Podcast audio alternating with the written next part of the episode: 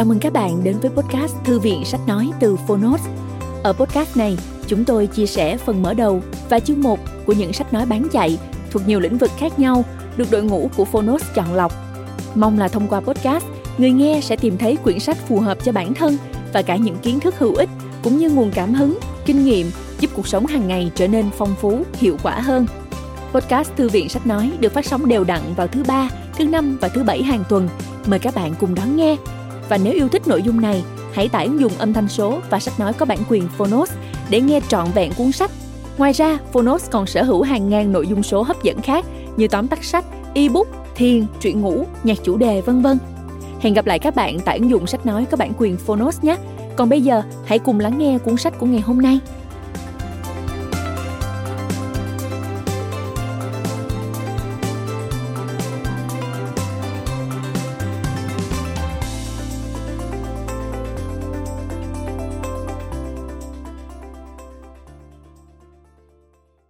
Bạn đang nghe từ Phonos. Sứ phẳng, du hành vào cõi đa chiều. Một hình vuông viết. Tác giả Edwin A. Albert. Người dịch Hồ Hồng Đăng. Độc quyền tại Phonos. Phiên bản sách nói được truyền thể từ sách in, theo hợp tác bản quyền giữa Phonos với công ty văn hóa và truyền thông Nhã Nam.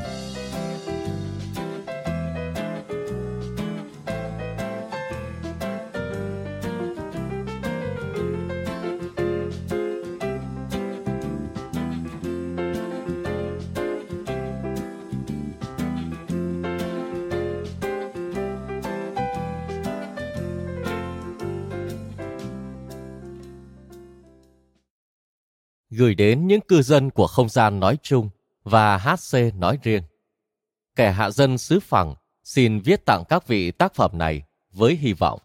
Dẫu cho hắn chỉ chớm biết những điều thần bí của không gian ba chiều, mà trước đó hắn chỉ rành rọt có mỗi hai. Để cho những công dân của thiên giới ấy lại càng khát vọng cao xa hơn nữa, tìm đến bí mật của không gian 4, 5 hay thậm chí 6 chiều. Từ đó góp phần mở mang trí tưởng tượng và rất có thể còn phát huy tính khiêm nhường vốn là tặng phẩm hiếm hoi và ưu tú nhất cho dòng giống thượng đẳng là loài người dạng khối. Lời nói đầu cho bản hiệu trình cũng là bản in lần 2, 1884. Biên tập viên, bản tiếng Anh viết.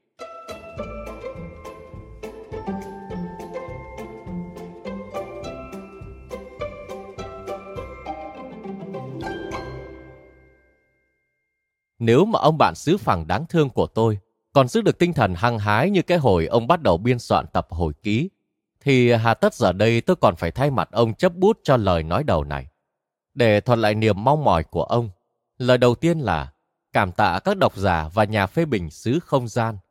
Âu cũng nhờ sự hoan nghênh của mọi người nên trong khoảng thời gian nhanh chóng ngoài dự kiến, bản in lần hai của tác phẩm này mới được ra đời.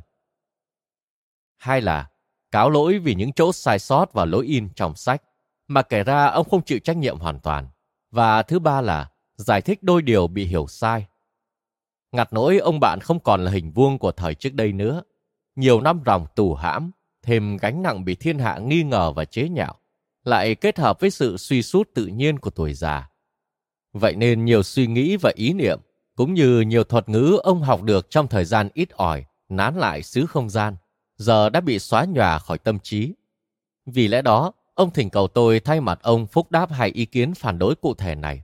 Một là về vấn đề tri thức, cái còn lại liên quan đến đạo lý.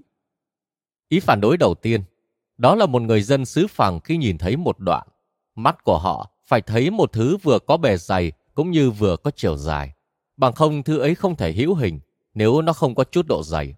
Và kết quả được lập luận hẳn hoi là anh chàng xứ phẳng này phải thừa nhận đồng bào của mình không chỉ có dài và rộng mà còn dày hoặc cao, dù chắc hẳn ở mức độ rất bé. Phản đối này hợp lý thôi, đối với người dân xứ không gian mà nói, thì phản đối như vậy là tất yếu. Đến nỗi tôi phải thú thật là lần đầu nghe vậy, tôi chẳng biết nên phúc đáp làm sao. Nhưng ờ, xem chừng câu trả lời mà ông bạn già tội nghiệp của tôi đưa ra sẽ đáp ứng thắc mắc này đầy đủ. Tôi công nhận. Ông nói khi tôi đề cập ý phản đối này, Tôi công nhận chân lý trong sự kiện của nhà phê bình xứ bạn, nhưng tôi phủ nhận kết luận của ngài ấy. Quả đúng chúng tôi ở xứ phẳng kỳ thực còn có một chiều thứ ba mà mình không nhận ra, gọi là chiều cao. Cũng như quả đúng các bạn ở xứ không gian kỳ thực cũng có một chiều thứ tư mà các bạn không nhận ra. Hiện tại chưa có tên gọi là gì, nhưng tôi sẽ gọi nó là chiều cao phụ thêm. Nhưng chúng tôi không thể nhận thức chiều cao của mình. Chẳng khác gì các bạn không thể nhận thức chiều cao phổ thềm ấy. Ngay cả tôi, kẻ đã đến được xứ không gian và đã vinh dự trong 24 giờ hiểu ra ý nghĩa của chiều cao. Ngay cả tôi bây giờ cũng không thể lĩnh hội nó hay nhận ra nó bằng thị giác hoặc bất kỳ quy trình lý tính nào. Tôi chỉ còn có thể nắm bắt nó bằng niềm tin. Lý do thật là hiển nhiên. Chiều ngụ ý là có hướng, có đo lường, có hơn, có kém. Mà tất cả đoạn thẳng của chúng tôi đều dày hay cao, tùy các bạn nói, bằng nhau và ở mức vô cùng nhỏ. Kết quả là chẳng có gì để dẫn trí óc chúng tôi đến với khái niệm về chiều ấy. Không có thước đo tế vi nào như một nhà phê bình hấp tấp xứ không gian đã gợi ý, chí ít hữu dụng cho chúng tôi, bởi chúng tôi đâu biết phải đo gì hay đo theo hướng nào. Khi chúng tôi nhìn thấy một đoạn, chúng tôi thấy một thứ dài và sáng. Độ sáng cũng như độ dài là thiết yếu cho một đoạn tồn tại. Nếu độ sáng biến mất, đoạn ấy cũng tắt ngúm. Vậy nên, tất cả bạn bè xứ phẳng của tôi, khi tôi kể với họ về một chiều mà không ai nhận ra, nhưng bằng cách nào đó vẫn hữu hình trong đoạn, đã nói rằng, à, ý bác là độ sáng. Và khi tôi đáp, không, ý tôi là một chiều thật sự, họ liền vặn lại. Thế thì đo đi, hoặc bảo cho chúng tôi biết nó dài theo hướng nào. Và đến đây tôi im lặng, bởi tôi chẳng thực hiện được ý nào trong hai ý ấy cả. Mới hôm qua, khi thủ lĩnh hình tròn, nói cách khác là vị thượng tế, đến thanh tra quốc ngục, rồi thực hiện chuyến thăm hàng năm đến xà lim của tôi, lần này là lần thứ bảy, thì cũng là lần thứ bảy ông hỏi tôi rằng, tôi có ổn hơn chút nào không? Thế là tôi cố chứng minh cho ông ta rằng ông ta có cao, cũng như có dài và rộng vậy, dù ông không biết tới cái chiều cao ấy. Nhưng ông ta đáp lại gì nào? Người nói ta cao, hãy đo độ cao của ta đi đổi ta mới tin. Tôi biết phải làm gì. Tôi phải đáp lại với thách thức của ông ta như thế nào đây? Tôi bị hạ gục, còn ông ta toàn thắng rời phòng. Chuyện này bạn cư dân xứ không gian ba chiều có còn thấy lạ không? Thế thì hãy đặt mình vào vị trí tương tự. Giả sử một người từ chiều thứ tư hạ cố ghé thăm bạn, nói rằng mỗi khi mở mắt mà bạn nhìn thấy một mặt phẳng có hai chiều, rồi bạn phải suy luận ra một hình khối có ba chiều, nhưng trên thực tế bạn cũng nhìn thấy dù không thể nhận ra một chiều thứ tư nữa. Nó không phải là màu sắc hay độ sáng hay bất cứ thứ gì kiểu vậy, mà là một chiều thực thụ. Dù tôi không thể chỉ ra cho bạn chiều của nó, hay bạn cũng không tài nào đo lường nó được. Bạn sẽ nói gì với vị khách ấy? Chẳng phải bạn sẽ đòi nhốt y lại? Đấy, đấy là số phận của tôi. Và dân sư phẳng chúng tôi có bắt nhốt một gã hình vuông, vì tội rao giảng chiều thứ ba cũng là lẽ đương nhiên. Giống như dân xứ không gian các bạn sẽ bắt nhốt một khối lập phương vì tội rao giảng chiều thứ tư. Hỡi ôi, cái chất tương đồng mới thân thuộc làm sao chảy trong loài người nhẫn tâm và mù quáng ở khắp mọi chiều không gian. Điểm, đoạn, hình vuông, khối lập phương, siêu khối lập phương. Tất thảy chúng ta đều dễ thường phạm cùng một lỗi. Tất thảy đều y hệt lũ nô lệ của thành kiến cá nhân trước các chiều kích trong thế giới của mình. Như một kẻ làm thơ xứ không gian các bạn từng nói. Một nét bản tính chung biến thế gian thành thân quyến. Trích kịch Troilus và Cressida của William Shakespeare, hồi 3, cảnh 3. Ghi chú Tác giả muốn tôi bổ sung rằng, việc một số nhà phê bình hiểu nhầm về vấn đề này đã xui khiến ông phải chèn vào đây đoạn đối thoại với khối cầu. Vài câu từ trong đó vẫn còn có can hệ với vấn đề ta đang bàn. Cũng là phần mà khi trước bị ông lược bỏ vì lý do dư thừa và nhạt nhẽo. Ở điểm này, tôi thấy luận điểm của hình vuông là rất vững chãi. Giá mà tôi có thể nói rằng câu trả lời của ông cho ý phản đối thứ hai về đạo lý cũng rõ ràng và có sức thuyết phục chẳng kém. Người ta phản đối rằng ông là một kẻ ghét phụ nữ.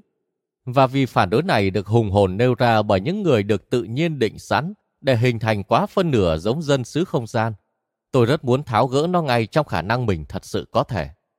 Nhưng tác giả hình vuông lại quá xa lạ với việc sử dụng thuật ngữ đạo đức của xứ không gian đến độ tôi sẽ bất công với ông nếu cứ chép lại nguyên văn lời ông biện hộ trước cáo buộc này. Do đó, vào vai nhà thông ngôn và tóm ý cho ông. Theo tôi hiểu thì trong quá trình bị giam hãm 7 năm, tự ông đã điều chỉnh quan điểm cá nhân của mình, cả về phụ nữ lẫn về tam giác cân hay các tầng lớp thấp. Phần ông, nay ông thiên về ý kiến của khối cầu cho rằng, ở nhiều khía cạnh đoạn thẳng còn ưu việt hơn cả hình tròn. Nhưng khi biên soạn trên tư cách sử gia, ông phải đặt mình có lẽ hơi quá sâu vào góc nhìn chung của dân tình xứ phẳng. Và như ông được cho hay, đó thậm chí còn là góc nhìn của các sử gia của xứ không gian. Trong những trang viết của họ, cho đến thời điểm rất gần đây, vận mệnh của phụ nữ và số đông nhân loại hiếm khi nào được xem là đáng đề cập và chưa bao giờ đáng bận tâm kỹ lưỡng. Trong một đoạn viết còn tối nghĩa hơn, ông này muốn phủ nhận những khuynh hướng quý tộc hay khuynh hướng hình tròn mà một số nhà phê bình vốn dĩ ghi nhận cho ông. Vừa công tâm thừa nhận năng lực trí tuệ của một vài vị hình tròn, mà với năng lực ấy qua nhiều thế hệ, họ chiếm được địa vị tối cao, đứng trên trùng trùng điệp điệp những người đồng xứ. Ông vừa tin ở những sự thật diễn ra trong xứ phẳng, từ bản thân chúng nói lên tất cả mà không cần đến lượt ông nhận xét. Ở nơi đây, cách mạng không phải lúc nào cũng bị dập tắt bằng những cuộc tàn sát, và tự nhiên, khi tuyên án hình tròn phải chịu cảnh hiếm muộn, đã phán quyết luôn cho họ lãnh thất bại tất yếu về sau. Và ở điểm này, ông nói, tôi thấy quy luật vĩ đại của mọi thế giới đã được thực thi. Tức là dẫu cho trí khôn của con người nghĩ rằng nó đang đi đường này, thì trí khôn của tự nhiên cưỡng ép nó phải đi theo đường khác, mà còn lại con đường rất khác biệt và tốt đẹp hơn gấp bội. Về phần còn lại, ông xin các độc giả chớ cho rằng mọi chi tiết còn con trong đời sống hàng ngày của xứ phẳng tất phải tương ứng với chi tiết nào khác ở xứ không gian. Tuy thế, ông vẫn hy vọng rằng, nhìn tổng thể, tác phẩm của ông vừa khơi gợi vừa lý thú cho những người dân xứ không gian có trí óc khiêm nhường và điềm đạm. Những người mà gặp phải thứ có tầm quan trọng nhất, nhưng lại nằm ngoài trải nghiệm của họ. Một mặt, họ sẽ không dễ gì chịu nói câu, đời nào có chuyện đó, và ở mặt còn lại cũng sẽ chẳng bảo rằng, nó phải chính xác là như thế, chúng ta biết hết mà. Phần 1. Thế giới này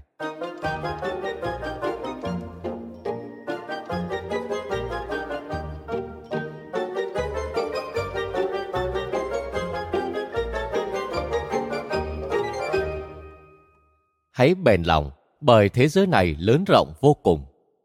Trích kịch Romeo và Juliet của William Shakespeare. Hồi 3, cảnh 3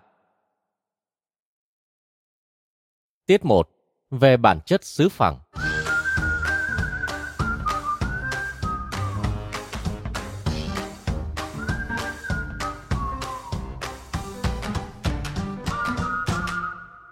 Tôi gọi thế giới của chúng tôi là xứ phẳng.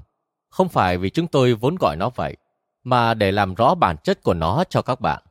Quý độc giả sung sướng, những người được vinh dự sống ở không gian.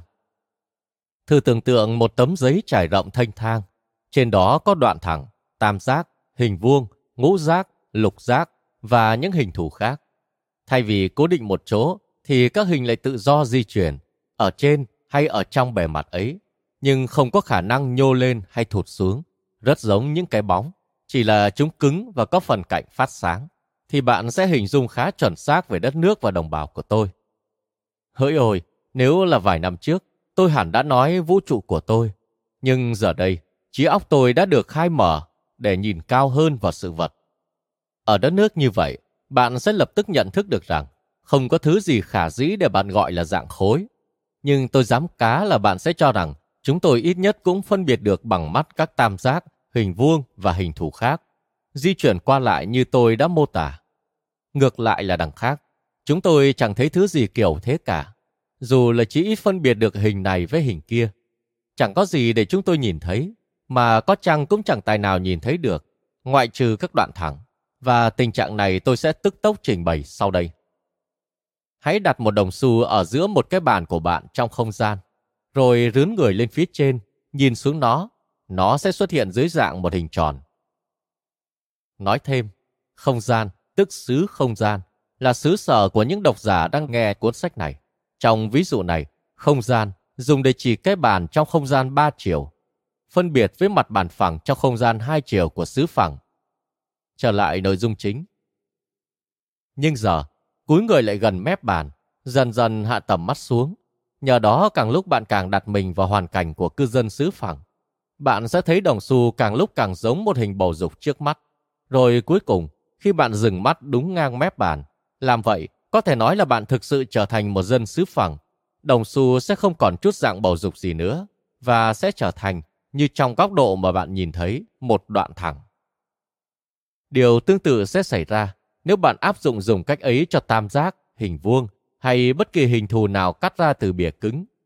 Ngay lúc bạn nhìn vào nó với tầm mắt ngang mép bàn, bạn sẽ thấy rằng nó thôi không còn là hình nữa, mà sẽ hóa thành một đoạn thẳng. Lấy ví dụ một tam giác đều, ở chỗ chúng tôi đấy là đại diện cho một thương gia, một người thuộc tầng lớp đáng kính. Mời bạn xem hình 1, hình 2, hình 3 được đính kèm trên ứng dụng. Hình 1 thể hiện một thương gia như bạn sẽ thấy khi bạn cúi người nhìn xuống anh ta từ trên cao. Hình 2 và 3 thể hiện thương gia này. Như bạn sẽ thấy nếu tầm mắt bạn gần đến mức mặt bàn hoặc gần sát mức mặt bàn. Còn nếu tầm mắt bạn khá là sát mức mặt bàn và đấy là cách chúng tôi thấy anh ta ở xứ phẳng, bạn sẽ chẳng nhìn thấy gì ngoài một đoạn thẳng. Hồi còn ở xứ không gian, tôi nghe nói thủy thủ xứ các bạn có trải nghiệm khá tương đồng trong lúc chu du trên biển và phát hiện hòn đảo hay bờ biển nằm xa tít chân trời. Vùng đất tít mù kia có thể có vịnh, có mũi đất, có các góc lồi lõm nhiều ít hay lớn nhỏ đủ cả. Ấy mà từ đằng xa bạn chẳng mảy may thấy những thứ này.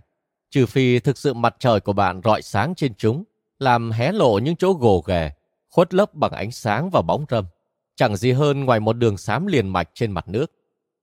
Đấy, tại sứ phẳng chúng tôi nhìn thấy như vậy mỗi khi có người quen hình tam giác hay hình gì khác tiến lại phía mình, vì chẳng có ánh nắng ở chỗ chúng tôi, hay chút ánh sáng nào kiểu như vậy để đổ bóng xuống.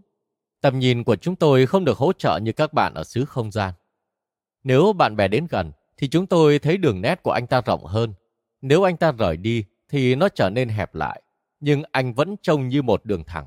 Dù anh là tam giác, hình vuông, ngũ giác, lục giác, hình tròn, hay bất kỳ hình gì bạn có thể liệt kê. Một đoạn thẳng là vẻ ngoài của anh và chỉ có thế. Không chừng, bạn sẽ hỏi làm thế nào chúng tôi phân biệt được bạn bè mình trong những cảnh huống bất lợi này. Nhưng câu trả lời dễ hiểu và phù hợp hơn sẽ được đưa ra khi đến phần tôi mô tả cư dân xứ phẳng. Còn lúc này đây, hãy cho tôi khất lại chủ đề này để nói đôi ba lời về khí hậu và nhà cửa tại xứ sở của chúng tôi. Cảm ơn các bạn đã lắng nghe podcast Thư viện Sách Nói. Podcast này được sản xuất bởi Phonos, ứng dụng sách nói có bản quyền và âm thanh số dành cho người Việt. Hẹn gặp lại ở những tập tiếp theo.